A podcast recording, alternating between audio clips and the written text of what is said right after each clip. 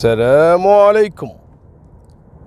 في الخمسينات كان في رجل من أهل بغداد. هذا قصته عجيبة. متزوج وعنده أولاد اثنين صبيان. المهم الرجل كان على قد حاله. يوم يلقى شغل ويوم لا. ووضع المادي جدا تعبان. توفت زوجته. فقعد يربي عياله المسكين والحالة تعبانة وما يقدر يتزوج. وكان عنده طموح دائما يفكر إنه يعني مثلا يشتغل كذا وكل ما راح حط إيده بشغلة تفشل وتراكم عليه الديون. فسمع أيام الخمسينات سمع إن البنوك تعطي قروض أو تسهل لك يعني آه، قروض تجارية. فراح إلى فرع أحد البنوك في بغداد والتقى في مديرة الفرع. طبعا بالخمسينات مو نفس الحين الفرع فيه 30 40 موظف لا مديرة الفرع واثنين موظفين قاعد عندها. ويسولف معاها و... وشلون أقدر آخذ منكم على قرض؟ و... وتقول له ليش؟ يعني نبي نعرف ليش وشنو الضمانات عشان نسهل لك الموضوع. وقعد يسولف له أنا يعني متزوج وتوفت زوجتي وعندي عيال كبار وماني قادر أصرف عليهم. وقاعد يسولف يسولف. دخل قلب هالمديرة. المهم وهو كذلك يعني من شافها فز قلبه. وشافها يعني مرة كانت كبيرة يعني في العمر ما هي صغيرة يعني لكن الظاهر إنها ما هي متزوجة. المهم كلمة منه كلمة منها وكذا وجر معاها بالكلام. وعرف إنها ما هي متزوجة واستغرب وقال لها يعني واحدة مثلك يعني قالت أنا والله الحمد لله ماني ناقصني شيء لكن يعني دخلت مجال العمل. وخذاني الشغل. وابتعدت عن الزواج وكبرت يعني صار عمرها في الثلاثينات قال لها زين أنا عندي موضوع ثاني غير موضوع القرض آه ما تتزوجيني البنت قاعدة تضحك. قالت له أنت الحين جاي تبي قرض ولا تبي تتزوج؟ قال لا والله أنا جاي أبي قرض لكن صراحة من شفتك وكذا. وأشوفك مناسبة لي. إذا توافقين طبعا. ومثل ما سمعت يعني منك و... إنك يعني وحيدة وما تزوجتي وكذا. قالت والله عطني فرصة أفكر. إذا أنت فعلا جاد في كلامك. قال أنا جاد بس أعطيني رأيك. بعد أسبوعين ثلاثة ويجيها قالت لي يبا أنا موافقة. وفعلا ويكتب عليها ويتزوجها. قال لها زين أنا نسيت موضوع القرض. طبعا لما تزوجته هذه تزوجته حتى بدون مهر يعني. أعطاها مهر بس اللي هو يعني شرعي يعني بس عشان يتم العقد وهي عارفة ظروفه قال لها الحين أنا نسيت موضوع القرض شلون وكذا و... وأنت ما شاء الله عليك يعني في البنك تعرفين يعني آه، شلون تتم مثل هالمعاملات. وطبعا هي ما تقدر تتجاوز. قالت لي يبا اسمع أنت تبي قرض كم يعني؟ قال أبي المبلغ يعني علشان بس أقدر أفتح لي محل أقدر أترزق الله وكذا. قالت له اسمع أنا طول عمري أشتغل وأجمع بهالفلوس وحافظتهم عندي ما قاعد استخدمهم. أنا أسلفك. شنو تبي تشتغل؟ قال والله أنا ما أعرف صراحة. كل ما أحط إيدي بتجارة أخسر. قالت له زين اسمع أنا شغلتي بنوك وفلوس وتحويلات مالية وصرافة ومن هالكلام. ليش ما تفتح لك محل صرافة صرافة الأموال؟ وبغداد أيامها كانت يعني عاصمة الثقافة وعاصمة يعني آه، الطرب الأصيل والنجوم وال يعني كانت يعني شمعة بالنسبة حق الدول العربية. فكان سوقها ماشي شغل والناس تجيها من كل صوب. والصرافة كان ماشي حالها وهي عارفة هالشغل هذا. قالت له افتح لك محل صرافة ما راح تخسر شيء. يجيك الرجل تصرف له. وتروح البنك أنا اسهل لك أمور صرف المبالغ هذه وتربح من هالعمولات. قال والله بهالسهولة قالت لا أنا علمك لا تشيل هم. وفعلا راح فتح له محل صرافة. وبدأ شوي شوي يشتغل شوي شوي شوي شوي وما شاء الله الله يفتح عليه. طبعا كله بتوجيهات وتعليمات من زوجته هذه مديرة البنك. ومشت معاه الأمور. وعياله قاموا يشتغلون معاه ويعلمهم شلون يصرفون وكذا. بعد ما استقرت حالته المادية وتشوفه زوجته دائما 24 ساعة قاعد في محل الصرافة ويجي البيت متأخر وتعبان ويقعد في البيت ما يروح لا يمين ولا يسار. تقول له يبا ليش ما تروح تستانس؟ تروح تطلع شوي تتعرف على الناس تقعد بقهوة تقعد لك مكان تروح تلعب دمبلة قال شنو دمبلة هذه؟ وأنا صراحة هم أنا ما أعرف شنو الدمبلة أنا بحثت عرفت شنو قصة الدمبلة هذه. قالت له هذه لعبة يلعبونها دائما الرجاجيل في المقاهي ما المقاهي روح استانس وكذا بس لا تخربط بالفلوس. قال ها؟ والله خوش فكرة يعني. المهم راح وهناك كانوا مجتمعين يعني شخصيات وهي تقصد إنه تبيه يروح هناك علشان يحتك مع الطبقة الراقية اللي يلعبون دمبل هذه بفلوس. هذه شنو قصتها؟ أنا بحثت فيها. حتى في مقهى الآن يعني في العراق مسمي على اسم دمبل على اللعبة هذه. اللعبة قديمة جدا في العراق وأعتقد موجودة في أكثر من دولة عربية. لكن شنو نظامها؟ يعطونك نفس الجدول وفيها أرقام وتشطب عليه وينادون بالاسم وبعدين تربح نهاية السهرة. يشوف يعني ما أدري هل هي قمار أو لعبة حظ أو المهم تدفع فلوس وتاخذ. إحنا ما لنا شغل في موضوع قمار ولا مو قمار أنا أتكلم عن قصة هالرجل هذا. وفعلا يروح هناك وشاف العالم وتلعب وكذا. ويضرب مخه. أو يدفع كل اللي عنده. شايل معاه فلوس كاش. ويحطهم في هاللعبة. مع إنه ما يعرف ولعبها أول مرة. نهاية السهرة. ويعلنون إن هذا اللي فاز بالجائزة الكبرى. طلع دبلات الفلوس اللي دفعها أكثر من 40 50 الدبل انجن الرجال. ما صدق. أو ياخذ هالفلوس هالربطات ويروح لزوجته. دخل عليها قال لها شوفي شوفي هالفلوس. قالت له من وين لك هذا؟ لا يكون بايق لك أحد ولا شيء. قال لا هذه من لعبة الدمبلة هذه. قعدت تضحك. قالت له زين إيش راح تسوي فيهم؟ قال أحطهم في الشغل في الصرافة. قالت له لا أنا اللي أقول لك شو تسوي فيهم. الحين الأراضي في بغداد ببلاش. روح اشتري لك كم أرض بهالفلوس وخلها ومالك شغل. وطلعنا من البيت هذا واشتر لنا بيت أنا سمعت في بيت معروض في الكرخ. هذا أعتقد في أطراف بغداد أعتقد يعني. أنا أقول لكم قصة هالبيت هذا. قالت في بيت معروض ورخيص ويشيلنا أنا وياك وعيالك. قال لها تم. وفعلا شرى له أرضين ثلاثة وشرى هالبيت اللي في الكرخ. طبعا باع بيته القديم. أو تمشي معاه الدنيا والأراضي ترتفع ومحل الصرافة بدال الواحد صاروا أربعة خمسة ويشغل العالم. الرجال اغتنى. شوي شوي قامت تقول له زوجته هذه وهذه يعني آه، كانت يعني متفقة معاه من بداية الزواج إنه ما في عيال بينهم. وهو قال لها أنا كذلك يعني كبرت وصار عندي عيال كبار وأنا كذلك ما أبي عيال. قالت له بس نعيش أنا وياك على طاعة الله.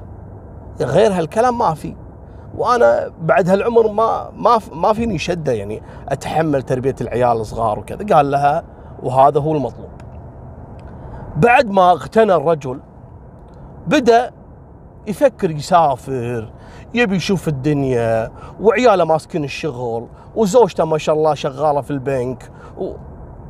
المهم ويروح يسافر إلى مصر أول مرة. وهذا الكلام يعني صار في أول الستينات. 62 63 كانت مصر جنة. الله يعيد أيامها. ويروح مصر وينجن بهالحضارة ويشوف الدنيا ويقوم ويتزوج له مصرية. زوجته ما تدري هذه مديرة البنك ما تدري. تزوج مصرية وقعد كل فترة فترة يروح من بغداد لمصر من بغداد تقول له ليش عندك في مصر؟ يقول لها والله الشغل ماشي هناك وشغل العملات والصرافة. قالت له الله يرزقك. لكن هو كان يروح عند المزة الجديدة وجاب منها ولدين. بعدين غير قام يسافر لمصر ويروح لبنان يسمع في لبنان وما لبنان وكذا. ويروح لبنان ويتزوج لبنانية ويجيب منها ولد. وصارت حياته كلها سفر بغداد مصر بيروت بغداد. ما خلى مكان إلا راح له.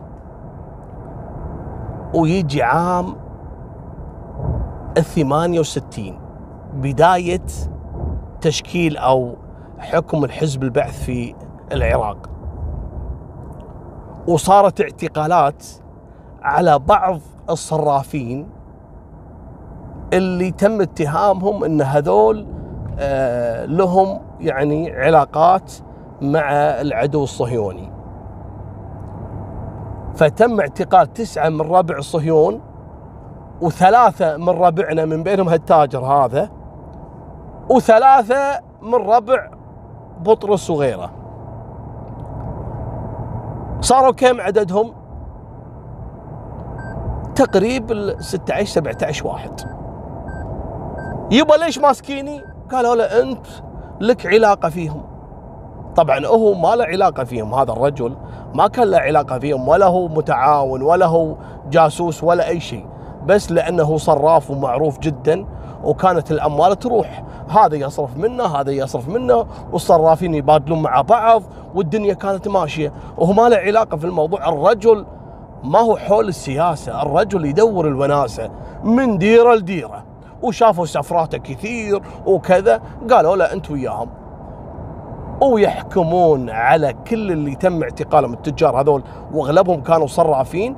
بالإعدام كان من بينهم هالرجل. شلون وكذا والمسكين راح. وبداية الثورات وكذا ما حد سأل.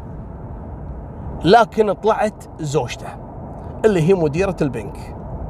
بعد ما سمعت باعتقال زوجها واتهامه بالجاسوسية وهي تعرف إن هذا ما له في هالأمور، لا وفوق هذا تم مصادرة جميع أملاك هذا الرجل. فقامت تدور الواسطات والمعارف وتبي يعني توصل إلى قيادات حزب البعث وبالفعل توصلت لهم وطلبت انه يتم الإفراج عن زوجها لأنه مظلوم والمسكين ما له علاقة ومن هالكلام قالوا لها شوفي إحنا فعلا تأكدنا أنه ما له علاقة لكن ما نقدر نفرج عنه. العالم كله ينتظر وقت تنفيذ الإعدام. يعني ما نقدر. لكن بما انك توسطتي وهي طبعا لها علاقات في البنك مع التجار والشخصيات الكبيرة وكذا وصلوها إلى يعني قيادة الحزب البعث. قالوا يبا إحنا راح نساعدك بشيء واحد راح نفرج عن جميع أملاكه لكن هو لازم يتم إعدامه. وبالفعل ردوا كل أملاكه زوجته وتم تنفيذ حكم الإعدام في عام 1969 لو تدخلون على ويكيبيديا أو جوجل كتبوا الإعدامات في بغداد عام 1969 راح تلقون أسماء الأشخاص موجودة اللي تم إعدامهم. المهم السالفة مو هني. السالفة الله يسلمكم بعد ما ردت الأملاك وتقوم عاد هذه تفتش اللي هي زوجته هذه تفتش بمكتبة وبمحلاته وبالتجوري ماله وكذا. وتعثر على أوراق عقود زواج في مصر وعقود زواج في لبنان وإثباتات عياله هناك. واكتشفت إن هذا كان يروح هناك يتزوج ويجي. الحين شنو موقفها؟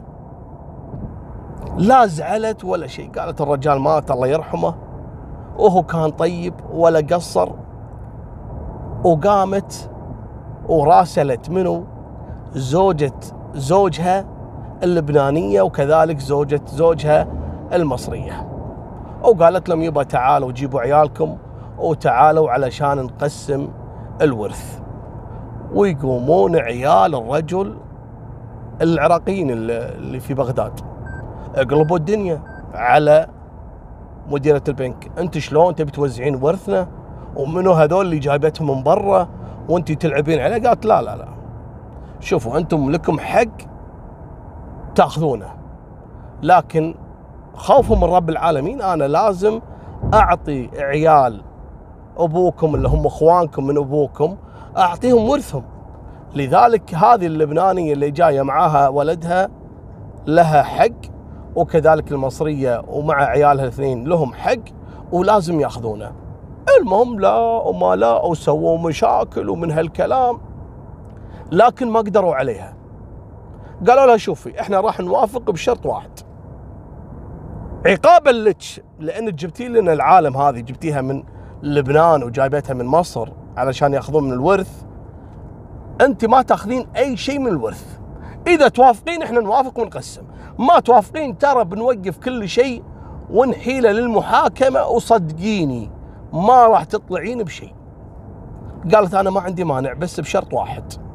البيت اللي أنا ساكنة فيه هذا اللي هو بالكرخ هذا الوحيد تعطوني إياه. قالوا بالعكس هذا بيت خرابة ما يسوى اخذيه عليك بالعافية.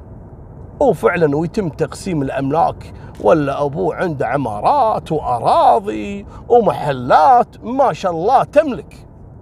ويقسمونها بين العيال وكل واحد خذ نصيبه وتوكل على الله. رجعت المسكينة ما عندها ولا فلس ما عندها إلا بيت الكرخ هذا وعايشة وداهم في البنك ويعني وحيدة ومسكينة ما عندها أحد لا عيال لا لا زوج لا شيء. ويجي عام سبعة وسبعين. وتقوم الحكومة تبي تمد جسر بين الرصافة وبين الكرخ منطقتين. أعتقد بينهم نهر أو شيء يعني يحتاجون إنه يمدون جسر. لكن مستحيل يتم بناء هالجسر اللي يسمونه الحين الآن جسر الأعظمية اللي ممدود بين الرصافة وبين الكرخ إلا لما يتم إزالة بيت مديرة البنك. راحوا لها الحكومة. قالوا لها يبا نبي بيتك إحنا. هذا راح يكون بداية يعني بناء الجسر جسر الأعظمية. والكلام هذا في سنة 77 قالت لهم لا مستحيل. قالوا يبا نعطيك أضعاف سعر البيت عشر مرات. قالت مستحيل. مني مناك مني مناك. ويقولوا لها يبا نعطيك دبل سعر هالبيت عشرين مرة. بالإضافة نعطيك أرض في أحسن المواقع في بغداد. إيش رأيك؟ قالت موافقة وفعلا ويعطونها وتغتني. هالمرة يا سبحان الله فعلا مرة مشنصة. سوت بالفلوس. مرة كبرت وتقاعدت من البنك وتقوم وتستدعي عيال زوجها من اللبنانية والمصرية واللي في بغداد وتقول يبا تعالوا أنا ما أبي شيء من الدنيا. أنا من الفلوس هذه اللي ثمنوا فيها بيتي. الله أعطاكم إياها بس خذيت منهم مبلغ بنيت لي بيت صغير في الأرض اللي أعطوني إياها في وسط بغداد. وقعدت هالمرة هذه لين توفت ولما توفت اكتشفوا إن هالبيت هذا حاطته وقف للأيتام وبالفعل تم إحالة هالبيت هذا لإدارة الأوقاف وإلى الآن موجود هذا البيت. أعتقد الحين هو دور الرعاية عندهم اللي هي مالت آه، اللاجئين وكذا. وكانت هذه نهاية سالفتنا. وفمان الله مع السلامة.